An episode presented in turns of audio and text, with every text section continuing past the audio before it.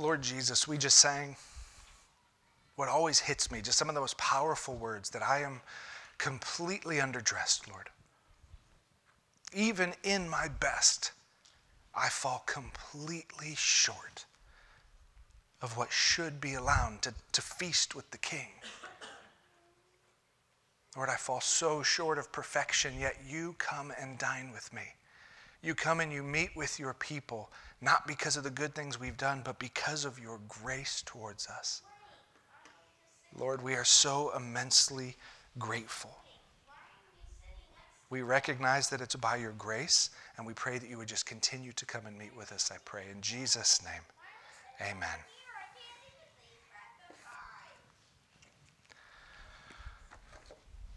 Good seats are hard to come by.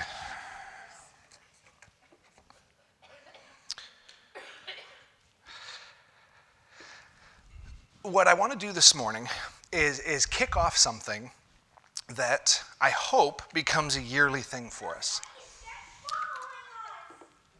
I would love for every January to be a time where we come and we focus on evangelism. The mission that God has given us, I want it to become a part of our culture. Something that just becomes more natural for us. And one of the best ways to begin that is to have it be something that we talk about regularly. One of the ways that we've started doing this is every month, what's that question that we ask? Who are your three? That's an evangelistic question. Who are the three people that you're praying for, that you're looking for opportunity with? And it's started to become a part of our culture, where it's the language that we use and it's pretty natural. And so what I want to do is every January, as we start the new year, come and look in different ways at the mission that God has given us, evangelism. Let me start by asking this question. What is evangelism? It's a big, cool sounding word, but what is it? What does it mean?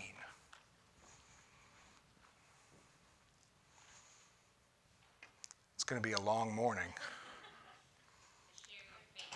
Okay, to share your faith. Ministering to those that don't know Jesus. Good. What is evangelism? Yeah. Okay, loving people. What else?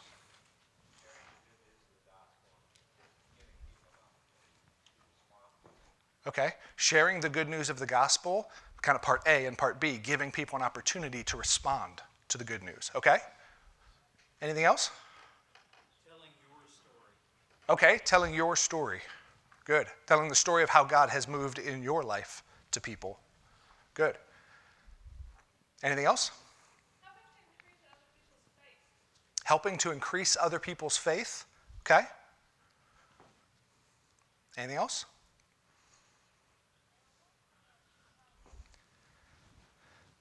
This word evangelist, it can mean a lot of different things to a lot of people. And I don't know if you've noticed, but over the past probably 10 years, even the world has started to grab a hold of this world. Have you heard of an Apple evangelist? It's an actual thing. It's actually a position at Apple. And a lot of people consider themselves an Apple evangelist because they're there to tell the good news of the iPhone. And we're joking, but I'm not joking. It's a literal title that they have because they say we have the best news anyone looking for a phone could ever ask for, and it's the iPhone. And so they have evangelists that go to places and they preach the good news of the iPhone. Obviously in church we look at it and we go, not quite, but they're trying. They get the idea, though, of we have something that we think would make someone's life better. And it's our job to let them know about it, not just to wait for them to come to us, but it's our job to go to them and tell them the good news, even as silly as about the iPhone. But they start to grasp it a little bit, to take the good news that we have received out into the world. I believe that it is God's desire for us to be an evangelizing people. This is who he has called us to be, is a people that evangelize, that partner with the King in his mission. But if I'm honest, we're not all that great at it, at least not regularly. Some more than others, most of us, and listen, when I say us, I mean myself in with you, we struggle with evangelism. We've taken a number of surveys over the last couple years as a church that kind of go, okay, how are we doing in this area and this area? And when it comes to the area of evangelism, we always mark ourselves pretty low and go, this area is a struggle for me. When it comes to just coming and doing church things, we get that. When it comes to going and telling people the good news, self-admittedly, it's a struggle for us. And so what I want to do by kind of kicking off this January's look at evangelism is I want to look at 6 potential obstacles that we need to overcome if we're actually going to grow in evangelism.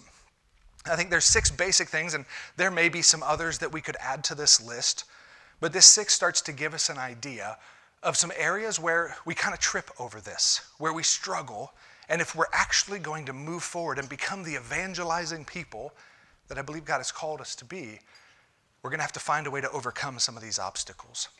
Some may struggle with all 6. Some may just have kind of one that they tend to trip over, or a few.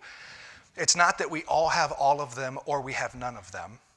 But as we go through this, I would ask that you just kind of be asking the Lord, would you show me what are some of the obstacles I trip over when it comes to evangelism, sharing the good news with those that don't have it?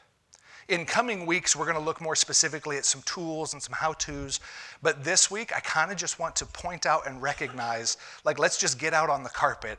Here's some areas where we struggle, and then in the coming weeks, we'll go, okay, how do we begin to overcome these things? Does that make sense, church? Okay, so let's begin to look 6 potential obstacles that trip us up when it comes to evangelization. The first one is a lack of clarity. Have you ever gone, man, okay, so I know that I'm supposed to like share the gospel with somebody, but like what counts? What exactly am I supposed to say? And how do I kind of get into it? What do people need to hear?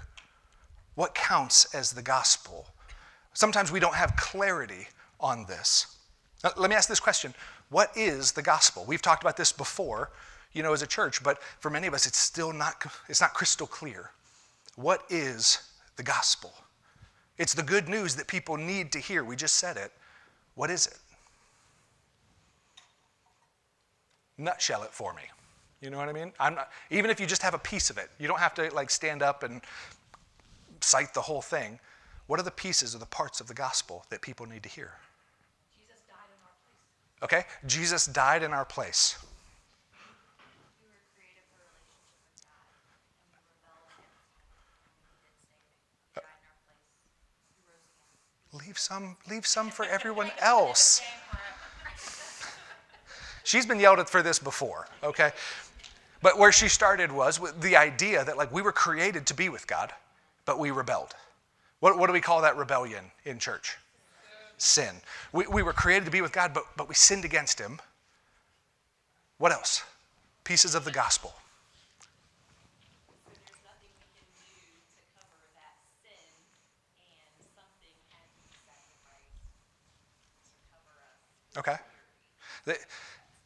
We were meant to be with God. We chose sin. We chose rebellion. We turned our backs on Him. And there's nothing we can do to earn our way back. You can't be good enough. You can't be. And so someone had to come and take our place, and that was Jesus. Anything else? Well, I was just thinking that maybe part of the gospel is like the story of my life, right? So those things that you said, and why that happened. Like, okay, that's a great story. I believe that's true too, but like, okay. You know what I mean? Like, yeah. How does that apply today? Yeah. So sharing the gospel isn't just maybe telling somebody, okay, look at this Bible verse and this Bible verse. Here's this thing that happened way back then. Jesus died on the cross for your sins. But part of it may also be, look at what result that's had in my life. Look at how Jesus has transformed me, has brought life where there was death. For people to actually be able to see the gospel lived out in your life. Okay? Anything else?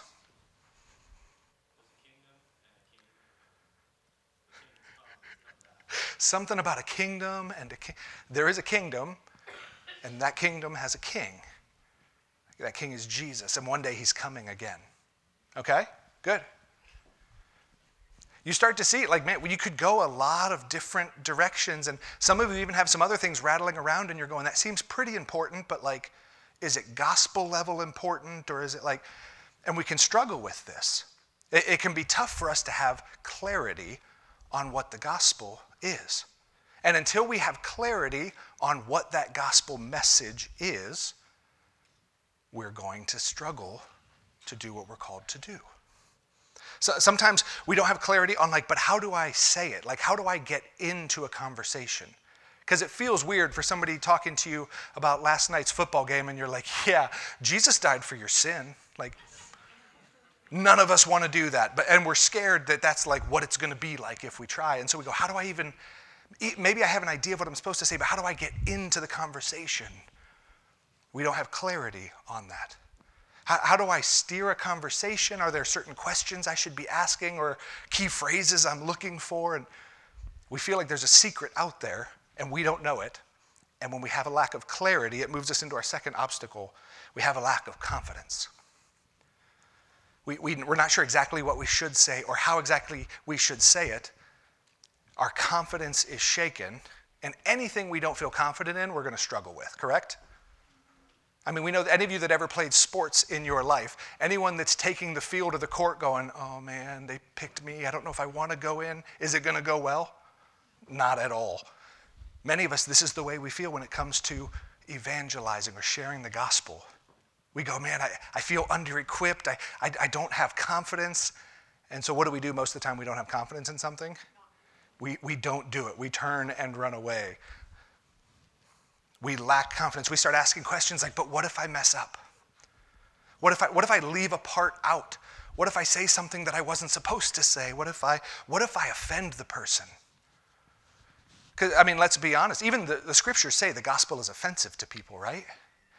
What if I come to somebody and I go, hey, you were created to be with God, but like all of us, you sinned. And they go, who do you think you are? Now, here's the thing.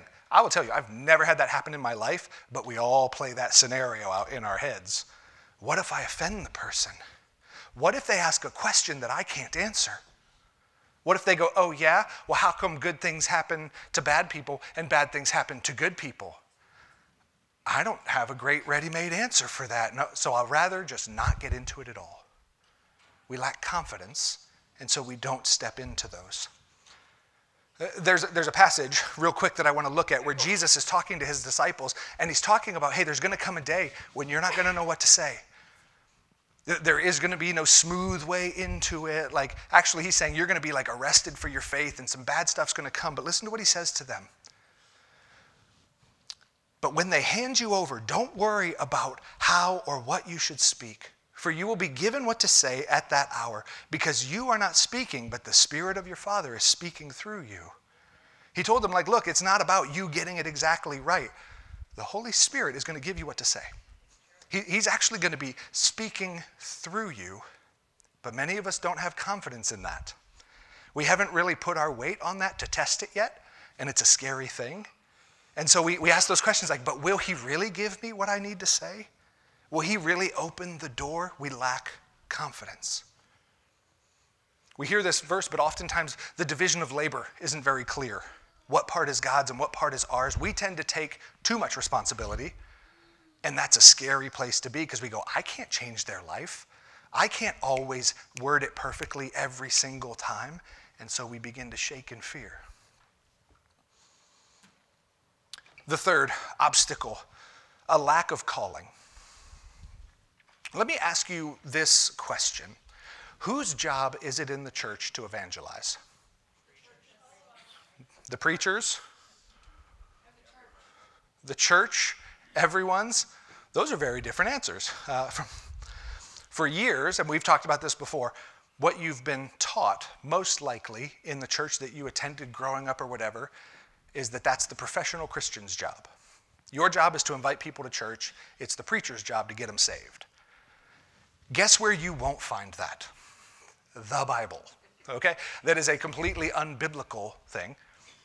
It is all of our job to present the good news of the gospel to our friends, to our family, to our loved ones, and it has always been. There's this idea in the scripture called the priesthood of all believers, which means if you're a follower of Jesus, Peter says, then you're part of a royal priesthood. What did a priest do? He represented God to the people, right? And Peter uses that same imagery and he goes, every single son and daughter of the King is a priest, called to represent the king to the people, called to share the good news, called to help show people what the Father is really like. Many of us didn't really receive that calling, and what I mean by that is this: it's a discipleship problem. Many of us were told when we were told the gospel, it was like, hey, Jesus can make your life better. Hell sounds scary, right? Jesus can make you go to heaven, and we go, wow, that's awesome. And then we come into church and we have someone stand up and say, now here's a list of things you need to do. And we go, whoa, that's not what I signed up for. We have a discipleship problem. We've somehow separated the gospel from the mission. You can be a follower of Jesus and not have to be anything like Jesus and do what Jesus did. But again, that's not the message we find in the scriptures. We are all called. Some of us didn't hear it until it's too late, and so we came in and we're going, man, was this a bait and switch? That's not what I was told. We have all been called to evangelize, to share the good news, to take part in the mission with our King. Every single one of us that calls Jesus King is called to do what the King did. And what he did was he came to share the good news of the kingdom of God with people. And we are all called. Let me ask this question, and it might be a weird one. Is it wrong to evangelize? Because there's a growing belief in the church, the global church around the world, that it's actually wrong to evangelize because it's kind of imposing our views on other people. And it should be freedom of speech and freedom of religion, and so who are we to tell other people what they should believe? There's this growing movement in the global church. I heard earlier this week in Canada, and Canada is considered about 10 years ahead of the United States when it comes to like a post-Christian culture. The church had a lot of influence there, and the church has been losing influence, and they're considered about 10 years ahead of us. And there was a poll done in Canada of pastors. They asked lead pastors and then like youth pastors, is it wrong to share the gospel? I guess they might have asked, is it right to share the gospel? Is that something we're called to do? 40% of youth pastors said it's wrong. It's imposing our view, and so who are we to tell people what to believe? If they hear it somehow, some way, and come to the church and want to grow, awesome, but like that's not really our job. Almost 30% of lead pastors said the same thing. I hope that's no one in here today, and if it is, I'm just going to tell you flat out biblically, that is not the truth. We are all called to share the gospel. It is not imposing ourselves to offer someone life. To offer someone that's drowning a life preserver, how dare you impose safety on them? It's their God-given right to drown if they want to. Yeah, give them a hand. Like, we are called to take the good news, the news of life, to those that don't have it, every single one of us. Two very famous passages, one, the Great Commission. Jesus in Matthew 28, then Jesus came near and he said to them, them being his disciples, his followers, all authority has been given to me in heaven and on earth. What does that mean?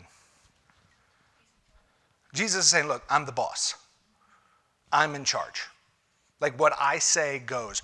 All authority in heaven and on earth has been given to me, Jesus says. And here's his following words. Go, therefore, and make disciples of all nations, baptizing them in the name of the Father, the Son, and the Holy Spirit, and teaching them to observe everything I have commanded you. And remember, I am with you always to the end of the age. There's no wiggle room there. Jesus says, I'm the boss. Therefore, because I'm the boss, go and make disciples of all nations.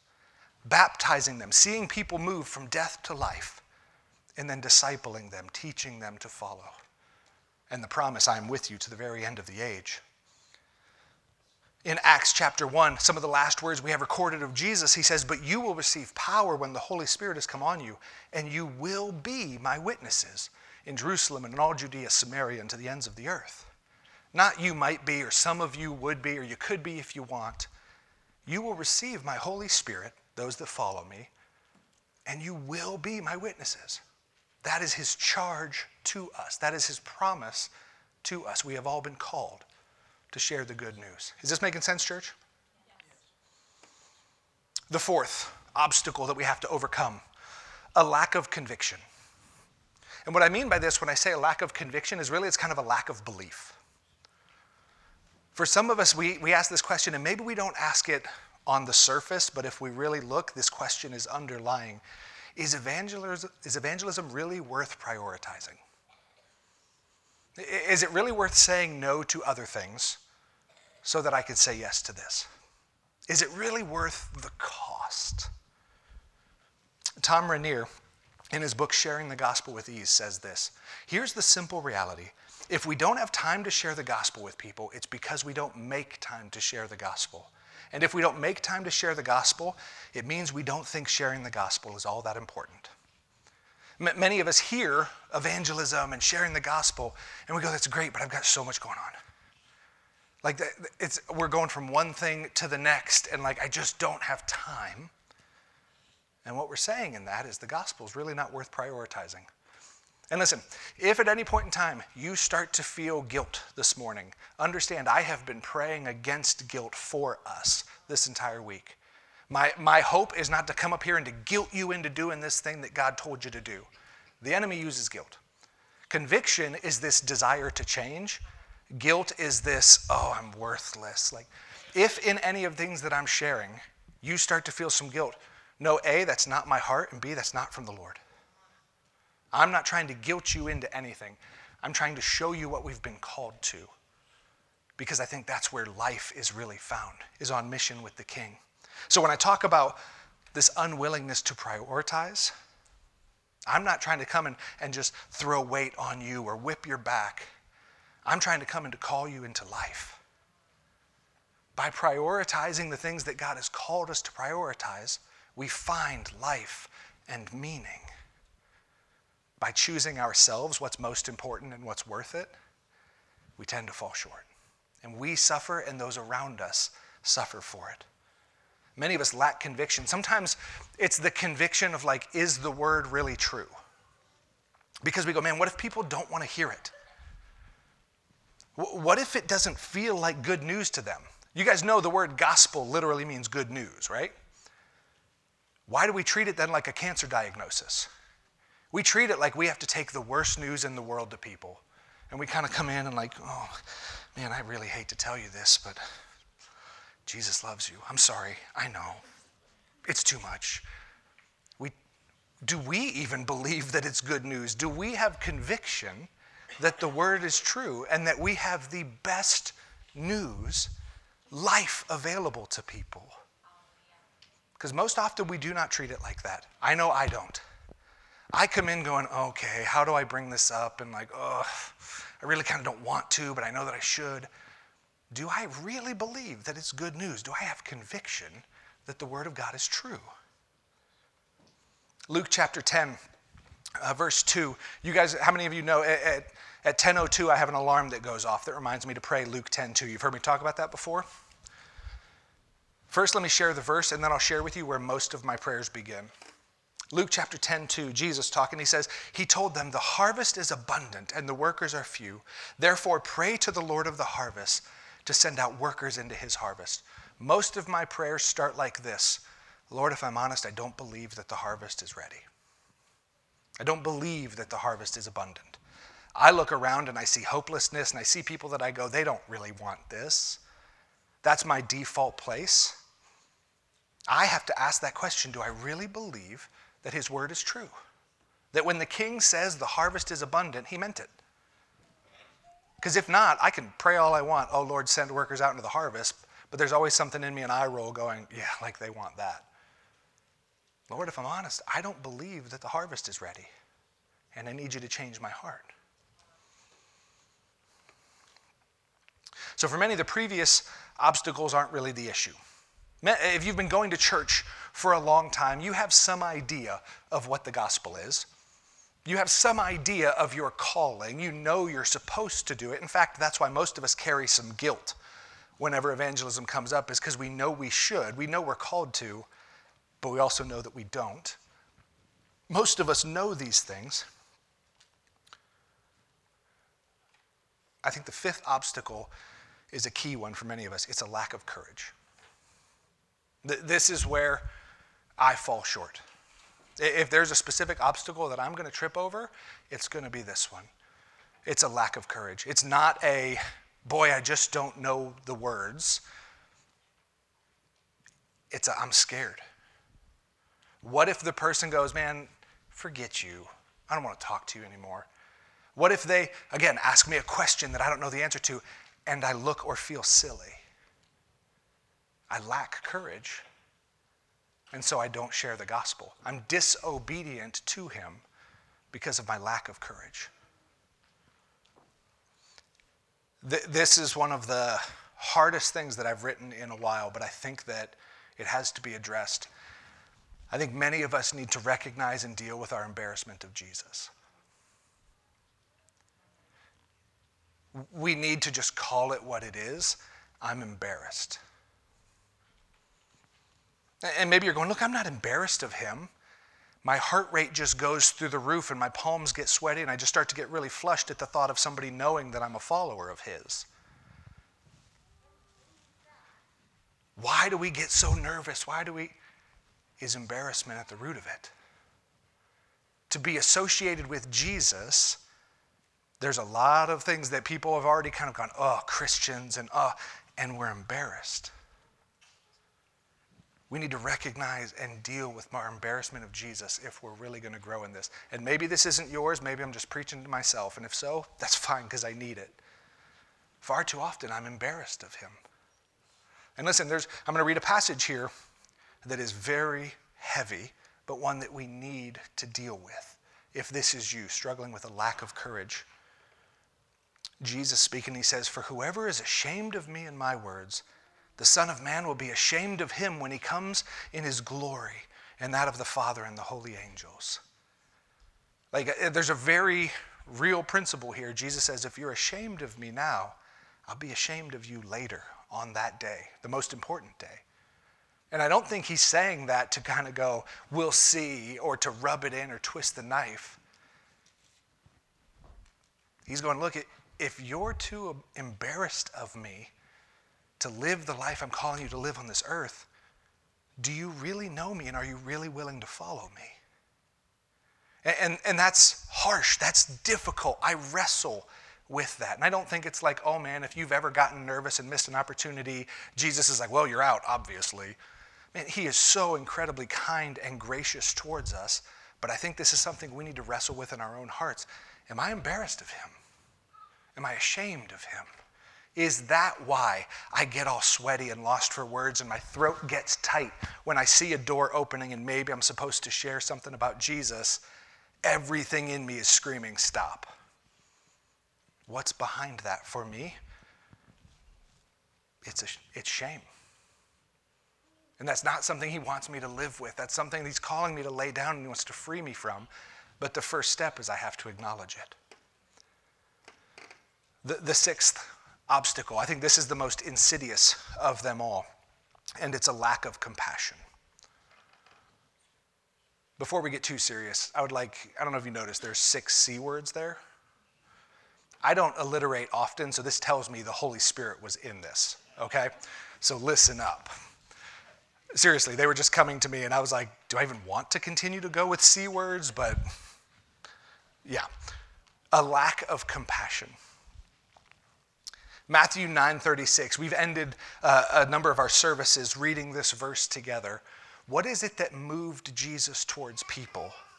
When he saw the crowds, he felt compassion for them because they were weary and worn out like sheep without a shepherd. Then he said to his disciples, the harvest is abundant and the workers are few. Therefore pray to the Lord of the harvest to send out workers into his harvest. Compassion is what caused Jesus to move toward us, and compassion is what will move us toward others. If we're not willing to overcome some of these other obstacles, we go, it's too hard, it's too awkward, we are probably lacking compassion. To look at those that we would say, like, theologically, they're destined for hell without the good news of Jesus, and to not do anything about it, is a lack of compassion. I don't really care about their circumstances. They're going to lose everything, and I'm not willing to risk anything to help them. That is a lack of compassion in our hearts. I don't believe that anyone in here would look at their neighbor and say these words, "To hell with them." But yet, how many of us by our actions are saying exactly that? The things they're going through are just hard and heavy, and they can't bear the weight of it, or they just lost someone, or whatever it may be, and we just kind of go, yeah, hope somebody does something. Hope they figure something out. We have been given the words of life, and it was the compassion of Jesus that moved him toward people, toward those that needed the good news. And it's the compassion of Jesus that will move us. If our hearts are not naturally pulled in that direction, if we're not broken over what we see, and we have this desire, even if we're going, man, I don't know exactly how to help, I don't know exactly what to say, but I have to move and do something. That's the compassion of Jesus moving in us. And if that's not present, something's missing. Again, Tom Rainer, in that same book, Sharing the Gospel with Ease, says when we are apathetic about sharing the gospel, when we lack faith in God, we don't really believe.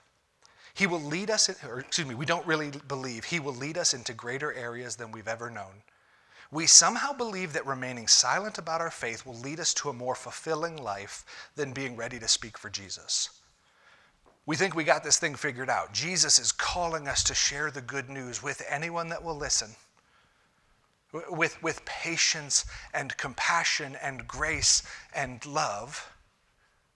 But if we're honest, we think, I'll actually be happier if I just sit quiet. Maybe somebody else will come along and do something with them. Hopefully it's not my job. It's better for me to just sit quiet than to do what the king has obviously commanded. We don't trust Jesus. And so we don't have his heart. And we aren't moved to do the same thing. Does this make sense, church? So what now? In the coming weeks, we're going to look at some, I hope, very practical ways to begin to overcome some of these obstacles. We're going to look at some different models for how to share the gospel, what to say, and how to kind of get into some of the conversations. And we'll address some of those things. I want to give you some practical tools. But I believe where we need to start is where most things need to start, with prayer. All of these obstacles, what most of them have in common is there's something inside us. It's not something someone else can fix or culture can just change and all of a sudden, no problem. They're all something inside of me, my heart and my head. And I believe that prayer is where we need to start if we're really going to move into becoming the kind of people that God has called us to be. We need to ask God to change the lens with which we view the world so we can see it like he sees it and that we can move like he would move. So let me give you some ways to pray. For these first three, a lack of clarity, confidence, or calling, prayers for commitment.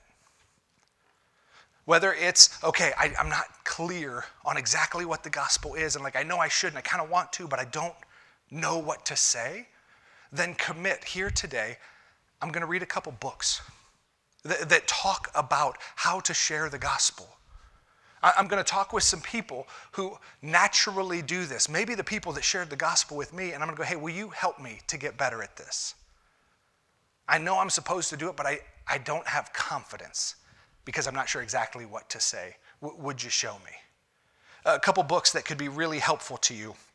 Last year, I preached through some of the ideas in this book called God Space, by Doug Pollock. He works with Athletes in Action. Not an incredibly thick book, definitely not a difficult read, really, really practical book. Commit to getting some resources to go, I have to get my head around what this gospel thing really is, about my call to share. Sharing the Gospel with Ease by Tom Rainier that I've read a couple passages from today. Again, not a thick book, definitely not like a heavy theological read. They're both really practical resources. So if you're looking and going, that's my issue. I don't have clarity, I don't have confidence, or you know what, like, am I really called to do this? Like, hearing me say it is one thing, but like, is that really what the scriptures say? These make those arguments. So commit to read something to get a better understanding. If the problem is with your head, that's what's stopping me, what are you going to do to change the way you think? These are a few resources, but there's more. But would you pray prayers of commitment? God, I want to move in the direction you're calling me to move. And so this month, I'm going to pick up a book. I'm going to pick up the phone, whatever it might be. I'm going to get some help so that I know what it is to share the gospel. Does that make sense, church? None of you? Yes. There. Come. These are bright lights. I need words. I can't see faces too well. If you find yourself in the fourth one, that lack of conviction, pray for belief. Again, Tom Rainier says, so how do we find the people we're supposed to reach, and how? What do we say to them, and how do we spend time together?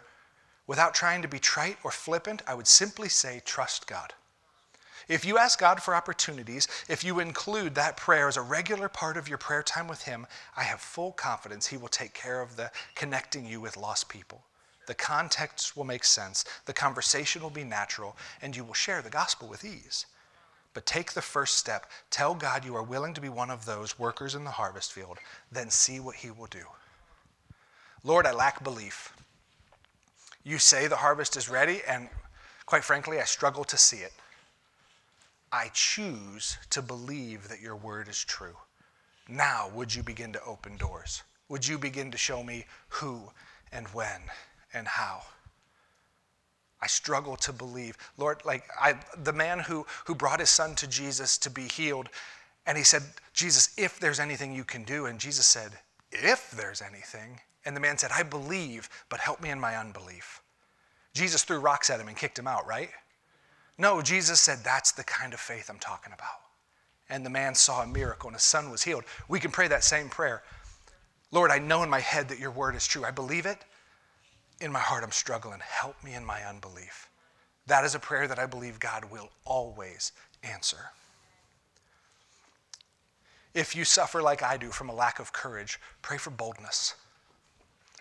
The Apostle Paul, one of the boldest guys you will ever find in Scripture, regularly asked for boldness. In Ephesians chapter 6, he's already in prison because he was so bold it got him arrested. And here's his prayer. Pray also for me that the message may be given to me when I open my mouth to make known with boldness the mysteries of his gospel. For this, I am an ambassador in chains. Pray that I might be bold enough in him to speak as I should. Lord, I know what I'm supposed to say, but when that time comes, I'm scared. Would you give me boldness? Would you make the opportunities so clear I can't just walk past them, and give me the boldness to step through the door when it's opened? If the Apostle Paul needed it, you better believe we need it. And finally, the last one, a lack of compassion. Pray for brokenness. Jesus says a broken and contrite heart the Lord will not reject. Or it says that in the Psalms, I should say. If we lack compassion, we've hardened our hearts. We've kind of built a wall because it's hard to look at people that are suffering and struggling. We feel like we should do something, but when we don't want to, what we do is we put up a wall and we just go, somebody else's problem. They should figure it out. They shouldn't have dug themselves into the hole that they dug themselves into. Not my problem. Jesus had a broken heart for people, and his compassion moved him. If you struggle with compassion for people, pray for brokenness. Lord, would you break my heart for the things that break yours? May I see people like you did, harassed and helpless, like sheep without a shepherd. Not that jerk that cut me off, or that person that shouldn't have done that thing in the first place. May I see them like you are, doing the best they can with what they have and failing miserably. They need help. Again, come back to this passage in Matthew 9. Then Jesus went to all the towns and villages, teaching in their synagogues, preaching the good news of the kingdom and healing every disease and every sickness. When he saw the crowds, he felt compassion on them because they were weary and worn out. This is the people you work with, live with, your neighbors. They are weary and they are worn out, like sheep without a shepherd. Then he said to his disciples, the harvest is abundant, the workers are few. Pray to the Lord of the harvest to send out workers into his harvest. It's not, oh, it's so dark, light could never penetrate it. He goes, there is so much need. People are starving for the hope that you have to offer. They are so weary and worn out. They're trying everything they can, and it's failing them. Go offer them the good news of the kingdom and see what happens. Again, Tom Rainer, in this book, Sharing the Gospel with Ease. It's simple but powerful. Jesus commands us to go, and he gives us everything we need. Any barrier in our hearts and minds is there because we lack faith. And it's time to end the excuses. It's time to stop focusing on the barriers. It's time to claim the promises of Jesus' power and presence. It's time to stop focusing on what we cannot do and start looking at what Jesus can do. This is what we're called to do, church, to set down the excuses and to go, Lord, you come and have your way. You move in power. You open the doors. You give me the boldness. Would you give me a broken heart for them? And as you lead, I'm going to follow. There is no one so lost that he can't find them. There is no one so broken he can't heal them. There is no one so dirty that he can't clean them. There's nothing he can't do. And if we will begin to set our eyes on that, we will see the world and those around us in a very different light. And we will begin to be filled with hope for what God could and will do in their life. And hell better watch out when that happens, church. So what I want to do now, I'm going to ask the music team to come up. And as we sing this last song, I want to enter into a time of repentance and prayer. Chris, could you put those 6 obstacles up there for me? The obstacles and the prayer for each of them, one of the last slides. What I want to do is as we sing this song, maybe as I was going through this, one of them kind of stuck with you and you went, that's the one. That's the one that I trip over regularly. Maybe you're going, okay, I don't evangelize, but like I'm not even sure why. Wherever you may be, this is the time for repentance. Repentance, not just going, oops, sorry, God, but literally it's that desire. I want to turn from the path I'm currently on to the path he's called me to. So, Lord, I repent. I don't have compassion for people. I'm not convinced that it's just important enough to risk it, to share the gospel with people. Lord, I haven't done the work to really understand what the gospel is. I was just hoping somebody else would do it for me. I repent. I am sorry. Lord, now would you come and would you move? Would you give me the commitment needed to move forward in this? Lord, help me in my unbelief. Give me boldness. Break my heart for the things that break yours, whatever it is. As we sing this last song, would you just have this time of repentance and prayer, whatever the Lord has placed on your heart? And listen, sometimes you can do this right where you're sitting. Sometimes it's helpful to have a physical response too. If you need to come up here to these steps to pray with the Lord, then please come and do it. And I'm going to say this, church, it always breaks my heart to see somebody up here alone. If a friend of yours has come up here, come and join them and pray with them. Let's take this time to repent, to stop walking down the path we've been on, and to change our hearts toward him, to move into his direction with the call that we've all been given. So let me pray. Lord Jesus, may your kingdom come and your will be done in and through this body of believers, Lord Jesus. If there are those areas where we've not picked up the tools we need, where we don't believe your word, where we've hardened our hearts, whatever it may be, would you, through your Holy Spirit, bring loving conviction? You never convict to hurt us. You never convict to weigh us down. You convict because what we're doing is walking toward death, and you're calling us toward life.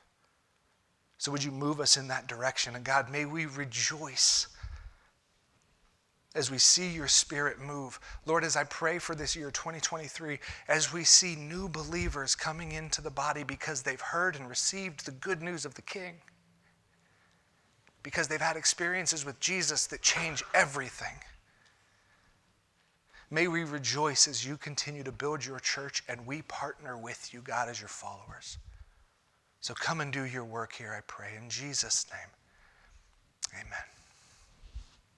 So take time now with the Lord.